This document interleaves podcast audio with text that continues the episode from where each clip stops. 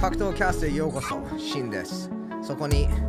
ナオトがいません。だから今日は、そうですね、一人でやることになるんですけれども、問題ないです。えーなぜかというと、僕は最近素晴らしい、嬉しいニュースを聞いたからです。でそれはね、ドネアが現役続行するっていうことなんです。うんまあ、プロベラムの YouTube チャンネルで、えードネアが出て、まだ引退しない。まだ戦い続けることを発表しました。まあ、井上尚弥にまた負けてね、あのしかもかなりあひどい KO で負けて、その Undisputed チャンピオンになるミッションが止められて、ベルトも奪われて、あのここで引退してしまうのかなって僕は思ったんですけれども、うん、僕が間違ってて、嬉しいです。やっぱりドネアのファンなので、あのこれからもドネアが戦う姿を見ていきたいですね。素晴らしいニュースはそれだけじゃないんです。もう一つあって、それはドネアがね、バンタム級じゃなくて、スーパーフライ級で戦いたいっていうことです。僕はね、このバンタム級よりも、まあ、この時点で、バンタム級よりも、スーパーフライ級の方が面白いと思ってるんです。なぜかというと、バンタム級で、まあ、井上尚弥がいるじゃん。でも、井上尚弥以外誰がいるの？バトラーキャシメロもいないし、まあいるんだけど、その盛り上がりはないじゃないですか。ジェイソン・マローニー、エマニュエル・ロドリゲスね。もうみんな井上尚弥に倒されてる相手だから、まあ、その人たち同士の戦いでもなかなかね、あの僕の中ではそんな盛り上がらないんです。ただスーパーフライ級になると、チョコラティート、シーサーケット、エストラダ、ジェシー・ロドリゲス、井岡、そして将来には中谷選手も上がっていくと思う。まあ中谷は今フライ級で戦っているんですけどまだ若い24歳で体格がね めっちゃでかいんです。確か身長が172センチぐらいだと思うんですけれども、うん、よ本当によくあのスーパーフライ級あスーパーフライじゃなくてフライ級まで落としてる、まあ、そういうことなんです。本当によく落としてると思います。ただやっぱり年齢とともにあの体重もついていくので中谷がスーパーフライ級に上がっていくのは、まあ、時間の問題だと僕は思ってます、まあ、そうするとねこの スーパーフライ級面白いですよ。めっちゃ面白いです。でその中でね僕もうすでにこのスーパーフライ級は面白いんですけれどもドネアもそこに入っていくとねいやーかなり面白いマッチをいっぱい組めると思います。ただこれを考えて僕はねあのすごい面白いことに気づきました。でそれは普通ねボクシング、まあ、格闘技では階級が重い方がまあちょっと失礼なことを言うかもしれないけどその面白さが上がっていくじゃん。だって大きい人たちの戦いを見る方がもっと、まあ、エキサイティングだしもっと衝撃的な KO を見れる可能性も上がる。一発一発がもっと重い、まあ、例えば動物のなんか YouTube でなんか動物の喧嘩を検索すると、like、でかい動物同士の方がもっと再生回数いくの。はみんながそれを見たいから。だってチンパンジー2つが戦ってるよりもめっちゃでかいあキンコンゴリラとかの 戦うのはずっと面白いじゃん。or like あ他に何かあるの？か猫2つって2匹よりもなんかライオンかトラ戦ってる方がずっとエキサイティングなんです。まあ、だからこそヘビー級が階級の王様頂点なんです。ただこの場合では階級上のバンタム級よりもスーパーフライ級の方が面白い。まあ、と僕は思ってるんです。だからそこはちょっとあの意外なことなんじゃないかなって思いました。皆さんはどう思いますか？スーパーフライ級、バンタム級、どっちの方を楽しく見てますか？まあもしかしたら僕が知らないめっちゃ強いバンタム級選手がいる可能性もありますよね。あの知ってる方は、まあ、そのような選手知ってる方はコメントで教えてください。ただね、ドネアがスーパーフライ級で行くと、いや、超楽しみです。ここでインターバルを入れて皆さんに大事なお知らせを伝えたいと思います。それは FT グッズを販売してます。最近はアニメ雰囲気を考えながら顔でブロックっていう格闘技ネタ系 T シャツを作りました。まあ、井上 VS ドネア2の試合を見て、これはあんまりいい作戦じゃないことが分かりましたね。あなたにはおすすめしません。だけど、相手にはやってほしいです。このシャツを着て、顔でブロックっていうアイディアを相手の頭に入れていきましょう。そして他の格闘技系シャツも作ってます。Grappler vs Striker。Striker vs. Grappler と普通の FT シャツも販売してます。興味ある方は概要欄に貼ってあるリンクをアクセスしてください。ドネアがスーパーフライ級で誰と戦いたいっていう質問がその YouTube の動画で聞かれたんですけれども、まあ、ドネアの答えはあ確かインタビューはチョコラティートか井岡って聞いたんですよ。で、そこでドネアの、まあ、お答えは、まあ、イオカだったんです。イオカを選びました。で、理由としては、イオカがベルトを持ってるからです。いやチョコレートは今のところそうですね、ベルトを持ってないんですよ。で、イオカ vs ドネアは、いやー、それはいい試合になるよね。で、俺は絶対見たいです。まあ、世間的には、特にアメリカのボクシングではどれほど盛り上がるかわかんないんですけれども、まあ、日本では盛り上がるじゃん。そして、まあ、僕もすげえ見たい試合です。ただ、まあ、どっちの方が有利なのか、そして試合展開は、まあ、どうなるのか、そこを結構気にしてますね。まあ、2人を比べ合うと、まあ、サイズはもちろんあの階級を落としてるドネアの方が有利ですよね。なあドネアの身長は170センチで、リーチが確か174。で井岡は身長165で、えー、とリーチが169だからその5センチの差が、まあ、身長とリーチがでありますでまあそう考えるとパンチングパワーもやっぱりドネアですよね、うん、ドネアはその特別な神様からの贈り物のパワーを持ってると思います。で井岡は逆にあのパンチングパワーでは知られてないですね、うん、ただそこでねあのサイズとパワーを持ってるドネアはやっぱり階級を落としてるっていうまあ事実はあるんです。だからその減量はどれほどきついのか、うん、っていうことになりますよね。まあ確かドネアはスーパーフライ級で戦ってることはあるんです。でもそれはもう12年前っていう、えー情報があってやっぱり年齢を重ねるごとに選手は階級を上げていくじゃん。下げるよりも。だからそこはね、まあ、やるまで分かんないところなんですけれども、ドネアによると、もう楽勝と言ってます。まあ、この井上との戦いでも、もう楽にバンタム級まで落とせて、あちょっとアンダーまでもいけたって言ってました。でね、僕、このドネアのインタビューとかよく聞いてるんですけれども、彼、めっちゃクレイジーなダイエットをやってるんです。で、それは、まあ、断食ダイエットなんですよ。だから、まあ、断食ダイエットというといろんな種類があるんです。確か英語では intermittent fasting って言うんですけれども、えーその中でいろんな種類があって、ドネアがやってるのは、えー結構ハードなタイプなんです。週に2回食べるんです。考えてみてください。もう一回言いますよ。週に2回食べてるんです。普段の人は1日に3回食べてるんですよ。That's crazy! で、その上にボクシングのトレーニングをやっていて、世界レベルのボクシングトレーニングをやってるんです。だからハードに練習してるんですよ。それはね、まあどうなんでしょうっていうところあるんだけど、ドネアによると、あの、結果オーライっていうことです。これ面白いことにあのカメラマンとあのこのなんだろう話をしていて、まあ、痩せる体重を落とす話をしてたんですけれどもあのうちのカメラマンは、まあ、なるべく夜遅い時間に食べないっていう話をしてたんですよ。ただあの最終的にトータルのキャロリーがキャロリーが一番大事なんです。だからそれを例えば2000キャロリーを食べるなら分け方はまあ多少関係するんですけれどもそれよりも大事なのはどれくらいカロリーを取ってるかっていうことなんです。だからその優先順位があるんですよ。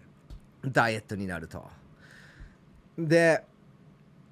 まあこの断食ダイエットの話に入るとね僕はあんまりあんまりどうだろう。これでまあベストな状態を作れるかっていうとまあそれは NO になると思います。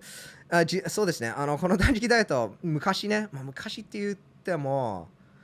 まあ5年前ぐらいかなロンダ・ラウジーっていつぐらいはやあの人気だった？もう6年過ぎてるかな。ね 大昔大昔っていうことです。だから大昔、この断食ダイエットかなり流行ってたんです。確かロンド・ラウジーもやってて。あ確かロンド・ラウジーがやってたのは、1日に1回っていうようなタイプでした。まあ、あの確か Warrior Diet って呼ばれてましたね。で、GSP もはま結構やってましたね。GSP は確か16 and 8っていうことは16、8っていうスタイルをやってました。で、それは16時間食べないで8時間食べるっていうことです。だからまあいろんなスタイルもあるんですけれども、でそれも海外、アメリカで流行ったんです。ただ、やっぱり時間が経つとそういうところも進歩していて、あのダイエット、食事をなんか教える先生とかもいるじゃん、このアスリートにつく。だから、そういうところも格闘技の中で進歩して、今はやっぱり定期的に食べる。だから一日にこの小さい食事を分けていくのがベストと言われてます。だから本当にこのあの流行りというとこうサイクルなんです。こう戻っていってこうどんどん回っていくんですよ。だから最終的にこのちょっとずつ分けて食べていくスタイルは、まあ、ボディビルボディビルスタイルなんですけれども昔大、like、ランド・ラウシーの前だから大昔流行ってたんですでそれでね変わっていって断食ダイエットが入ってきてまたこれに戻っていくのがなんか面白いなと思いましたただ、えー、とそれはねあのドネア vs イオカの、試合に全く関係ないですだから あのとりあえずドネアはこの断食ダイエットでかなり成功してますで、まあ、井岡選手の有利なところになると、もちろん若さですよね。うん、まあ、実際そんな若くないんですけれども、ドネアよりも若いです。えっ、と、井岡が33、ドネアが39。まだ違いは、まあ、ありますね。うん、で、スピードはやっぱり井岡なんじゃないですか？あの体ももっと小さいし、もっと動く体重が、まあ、ドネアがスーパーフライ級まで落とせるっていうことは、体重も同じになるけど、そう、年齢を重ねると、やっぱりスピードも落ちていくので、それを考えていいのか、えっとスピードの部分では有利と考えています。で、そうですね、その上にスタミナですよ。うん、これもやっぱりその若さが関係すると思います。井岡が有利でしょう。まあ、ドネアもね、あのやっぱり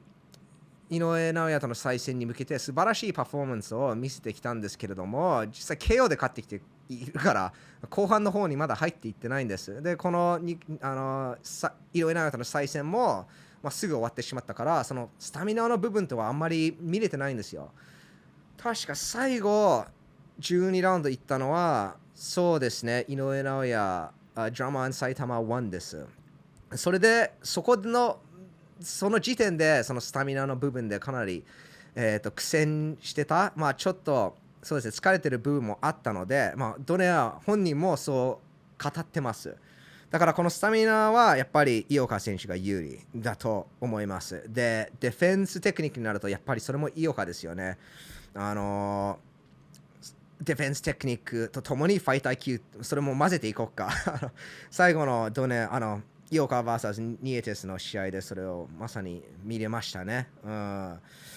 すごいですよ。あの本当に作戦を実行します、井岡選手は。そこが彼の、まあ、一番の強みとも言えますよね。もちろんテクニックもあるからそれができるんですけれども。で、面白いことにドネは真逆です。ドネはリスクを取る選手なんです。まあ、だからエキサイティングな試合をして KO が多いんですよ。だから、ね、ある意味、この真逆のぶつかり合いでもあります。イオカ VS ドネを考えると。で、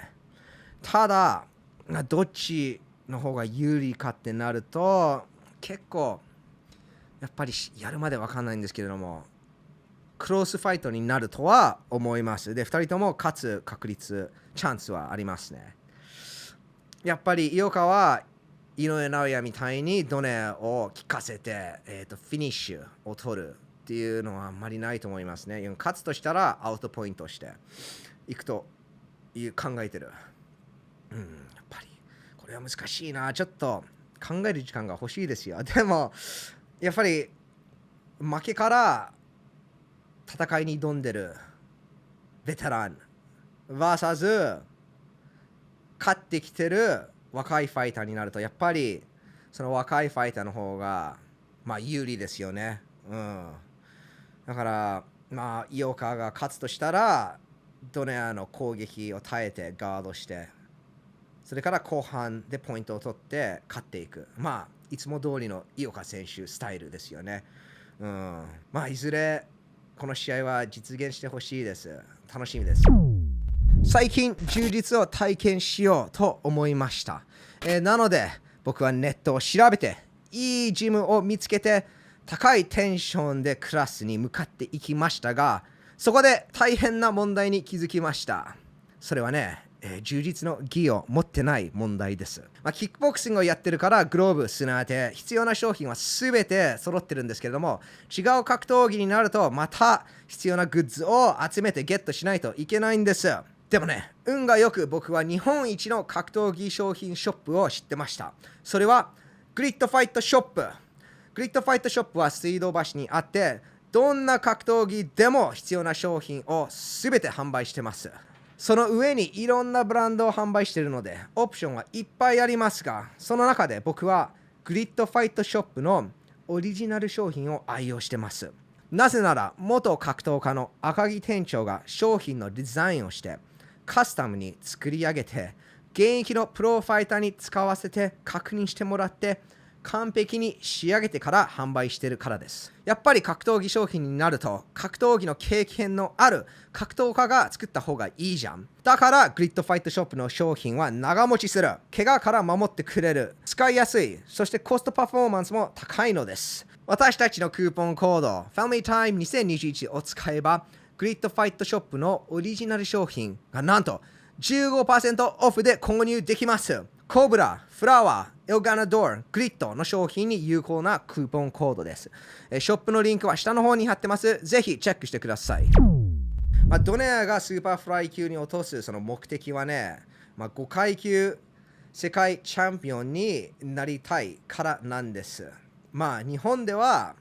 もうすでに5階級世界チャンピオンと言われてるんですよ。ただアメリカでは4階級世界王者なんです。だからね、あのその理由は、フライ級、バンタム級、え、スーパーバンタム級、え、フェザー級で世界タイトルを取っていて、スーパーフライ級では暫定タイトルを獲得してるんですよ。うん、ただ、日本では暫定タイトルを、まあ、含めて考えてるんです。ただ、The Ring とか Lineal は入れてないんです。で、アメリカは逆ですね。Uh, 暫定は入れて、The Ring とか Lineal はあのアウト。あれ？逆だったよね。アメリカはそうですね、失礼しました。日本、だから日本は、えーと、暫定タイトルを、まあ、カウントして、The Ring とか Lineal をノーカウントにするんです。でアメリカは逆ですね。暫定をノーカウントで、The Ring と Lineal をカウントするんです。だからマニパキオは、確かアメリカでは8階級世界チャンピオンなんだけど、日本では6世界級王者となってると思います。だからそこの違いでね、ドネアは、まあ、5階級世界チャンピオンになりたいから、スーパーフライ級に落として、ベルトを持ってる相手と戦いたいということなんです。そう考えると、まあ、スーパーフライ級の中でね、スーパーフライ級の王者の中で誰が一番強いのか、まあ、そこを考えてしまいますよね。まあ、チャンピオンを見ていくと、WBA がエストラダ、WBC がジェシー・ロドリゲス IBF がマーティネスで WBO がイオカですね。でまあその中で誰がまあ悪いこと言うけど一番弱いかというとまあもちろん世界チャンピオンみんな強いんだけどこの世界チャンピオンの中で誰が一番弱いかというとやっぱりマーティネスですよね。確かタイトルを取ったばっかりであんまり強い選手と試されてない戦ってないということがあって次は誰かになるとエストラダ vs 井岡どっちなんだろう、まあ、結構イーブンだと思いますがあのあこの動画のためにエストラダって言いましょうだからママーティネス、エストラダで井岡とジェシー・ロドリゲスになると次は井岡でジェシー・ロドリゲスが一番強いと僕は思ってます。うん。あの、ジェシー・ロドリゲスがチャンスがあればね、この世界チャンピオンと, えー、と統一戦をやるチャンスがあればみんなに勝つと僕は思ってます。ジェシー・ロドリゲス、あの最近ね、あのシーサケットと戦ってね、防衛戦で戦って、あの圧倒しましたよ。うん、シーサーケットは、あの、is no joke、めっちゃ強いよ。あの、先ほど言ったストラダ、チャンピオンのストラダと2回戦って、まあ1、1勝1敗ずつなんですけど、あのチョコレティートとは2回戦って、2回勝ってます。そして1回は KO 勝ちしてるんです。あとは、あの強い選手と戦って勝ってることになると、まあ、アムノットとやって勝ってますね。で、実はアムノットは井岡に勝ってるんですよ。だからこのシーサーケットはベルトを持ってないものなんですけれども、まあ、この時点でベルト持ってないんですけれども、めっちゃ強いし、まあ、 top of the top なんですよ。もう、そう、世界レベルって、あ、世界チャンピオンってレベルがあるじゃん。シーサーケットはチャンピオンのチャンピオンっていうところです。でも、ね、あの、その強いシーサーケットをロドリゲスが圧倒したんですよ。あの、確か7ラウンドでダウンを取って、8ラウンドで TK を勝利しました。だけどね、あの、この試合が決まる前、ロドリゲスがシーサケットと戦う前ね、um, ボクシング界からジェシー・ロドリゲスにもうこの試合を受けない方がいいって言われてたんです。これ、マンデトリーだからあの指名挑戦者じゃなかったんです、シーサケットは。だからこの試合は、シーサケットの戦いは流した方がいいよって言われてたんですよ、ジェシー・ロドリゲスは。でも、そのオファーを受けてね、um, 圧倒しました。全ラウンドすべて勝ってもおかしくないような内容だった。うん、すごいよ。だからね、あの、ジェシー・ロドリゲス、僕はかなり、えーと、期待してる 期待してる選手です。チャンスがあれば間違いなく undisputed になって、えー、近いうちにパウンド・フォー・パウンドランキングに入ってると僕は思ってます。ジェシー・ロドリゲスが実際どうやってチャンピオンになったか、まあ、そのストーリーは知ってますか？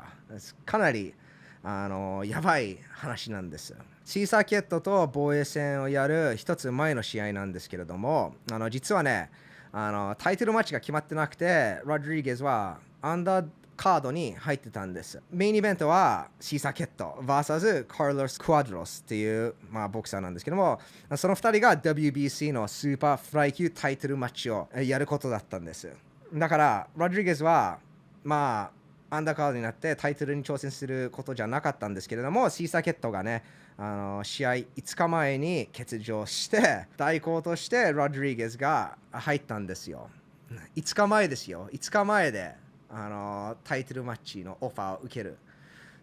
ちょっとやばいですよね。で、その上に、ロドリゲスはもともとフライ級で戦う予定だったんです。だから、5日前にタイトルマッチを決める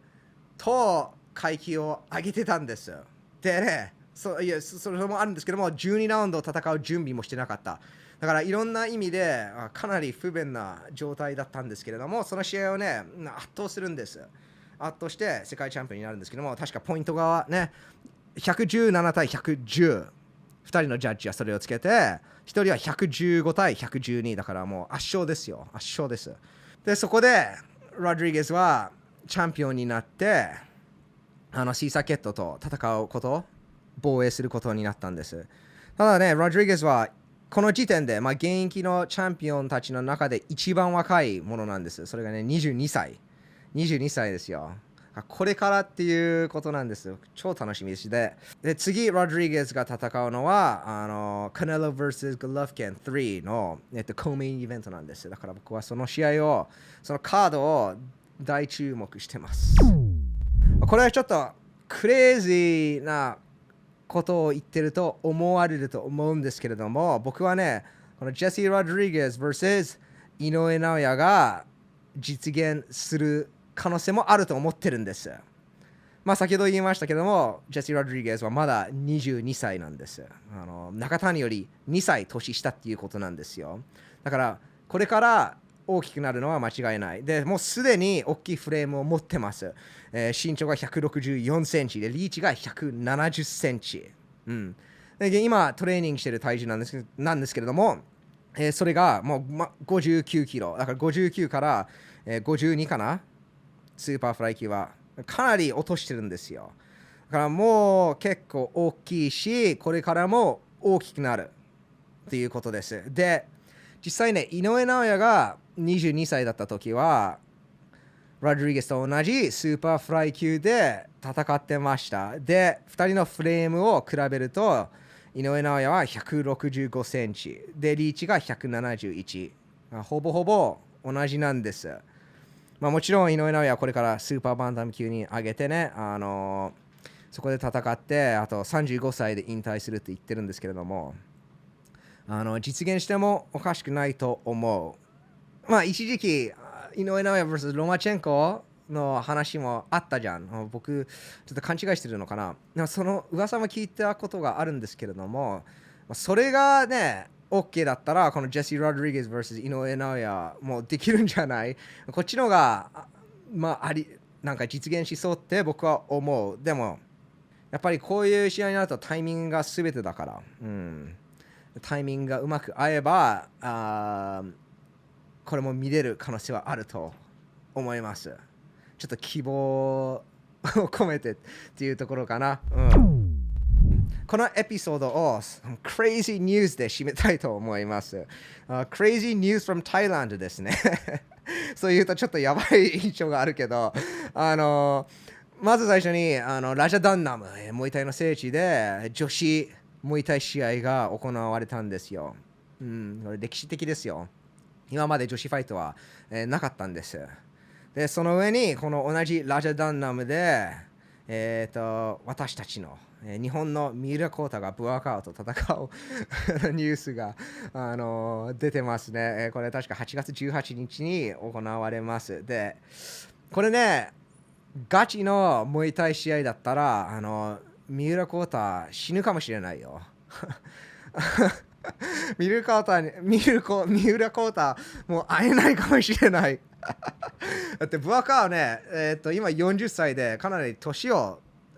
重ねてるんですけれども、まだ強いですよ。確か最近ね、あの本物のムイタイ試合に出て、あ勝ってます、ね。実際その試合も僕見ていて、もちろん現役のね、K1 で戦ったタイファイトで戦ったブアカオからももちろん落ちてるんですけれどもあのまだ戦えますよ、うん、だからねそのブアカオと MMA 一戦一勝。しかもその試合はえっ、とそうですねあホストの名前忘れてしまったよ。ユーシー。ホストのユーシーと戦った試合なのでねあのちょっとそのいろんな意味でそのレベルの差があります。ただもっと調べていくとこれはまあガチなもう一試合じゃなくてあただのエキシビションキックボクシング試合っていうことを、えー、と分かりました。だからねまああんまりそんな真剣に考えなくていいっていうことなんです。ただこれがラジャダンナムで、ね、行われるっていうのはすごいですね、えー、このイベントのメインになるかどうかわかんないんですけれどもテーマとしてはなんかエンターテインメント。まあエンターテインメントっていうよりもなんかみんなを盛り上げる目的でやってるそうなんです。だからえーと、タイの、まあ、有名なラッパーもそこであのショーをやって、まあ、そういうようなイベントになるっていうのを聞きました、まあ、コロナ禍でその結構もう痛い、まあ、格闘技タイの格闘技落ちたと思うのでそれをまたね、えーと、盛り上げるためにやってるっていうことなんでしょうね、うん。もう一つ Crazy Thailand ニュースがあってそれは Bare Knuckle Fighting Championship あの BKFC と呼ばれているあの素手でボクシングをやるイベントなんですけれどもそれがねタイでデビューをすることです。でねそれがねあのタイのスーパースターブアカオが出るっていうことなんですよ。ブアカオが BKFC に出るんですよ。すごくないですか？まあ日本のみんなはその BKFC をあんまり見てないっていうかそのニュースでもそんなに出ないからあんまりご存知ではないと思うんですけれどもアメリカではかなりビッグな団体です。でそれがねタイに行ってねブワークアウト、えーと、複数試合契約を組んで ブワークアウがベルナコボクシングに出るのは僕の中ではかなり、えーとまあ、楽しみもあるけどショックもありますね でもなんでブワカはこんなクレイジーなものをやるかっていうと、それはね、シンプルです。お金ですよ。お金です。BKFC のファイトマニーはかなりやばいっていう噂が、えー、とあります。あのめっちゃ美人なペイジ・ヴァン・ザント、元 UFC ファイターがいて、彼女は UFC からベルナコボクシングに出て、彼女によると UFC のファイトマニーの10倍をもらった。デビュー戦で10倍をもらったんですよ。って言ってます。で、それがおよそ、まあ噂なんですけども、50万ドル。だからそれを円に変えると6750万円。ビッグファイトでもないですよ。それをね、初のベルノコボクシングデビュー戦でもらったページ・ヴァン・ザントだから、ブワカーはね、それ以上もらうっていうのはもう当たり前でしょ。タイでやるし。まあ試合はそうだね、見るかどうかは分かんないけど、あの YouTube とかに上がったら見ますよ。でね、もう一つ、タイのスーパースターがベルナコファイティングチャンピオンシップと契約を組みました。スーパースターですよ。ブワカーと同じぐらいのスーパースター。サンチャイです。サンチャイがブワカーと一緒にベルナコファイティングチャンピオンシップの試合に出ます。すごいですよ。ブワカーは40で、サンチャイが確か42歳。2人ともおじさんなんですけれども、あのベルナコでうまく戦えると思いますよ。やっぱりモイタイのガードはそうだね、あのボクシングと違ってあんまりこう固めないじゃん。結構この長い腕を伸ばしてやって、あの肘とかでパンチを受けるところもあるんですよ。まあ、そういうテクニックもあるんです。で、ベルナコだよ。素手だから、すぐに手を骨折してしまいます。肘とか殴ると、すぐ折れますよ。Okay? そういうこともあのベルナコの試合でかなりあります。みんな手を骨折したりしてますよ。だからね、このタイのスタイルがベルナコに出ると、まあ、どうなるんだろうっていう楽しみもあります。ただね、サンチャイとブワカオがベルナコボクシング。ブワカーが先に契約して、それからサンチャイが入ったから、ブワカーのファイト周りの話を聞いてサンチャイが、え？そうなの？俺もやるって入ったんじゃない？わかんないけど、2人が同じカードに出るなら、俺は絶対見ます。えー、皆さんはどう思いますか？サンシャイとブワカー、ベルノコボクシングの試合、見ますか？コメント欄でお知らせください。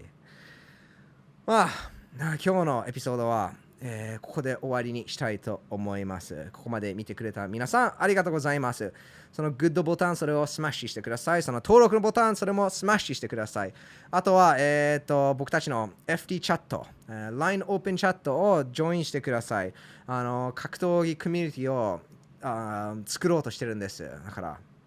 格闘技好きな皆さん、ぜひ、ジョインしてください。よろしくお願いします。We'll see you again soon. またお会いしましょう。バイバイ。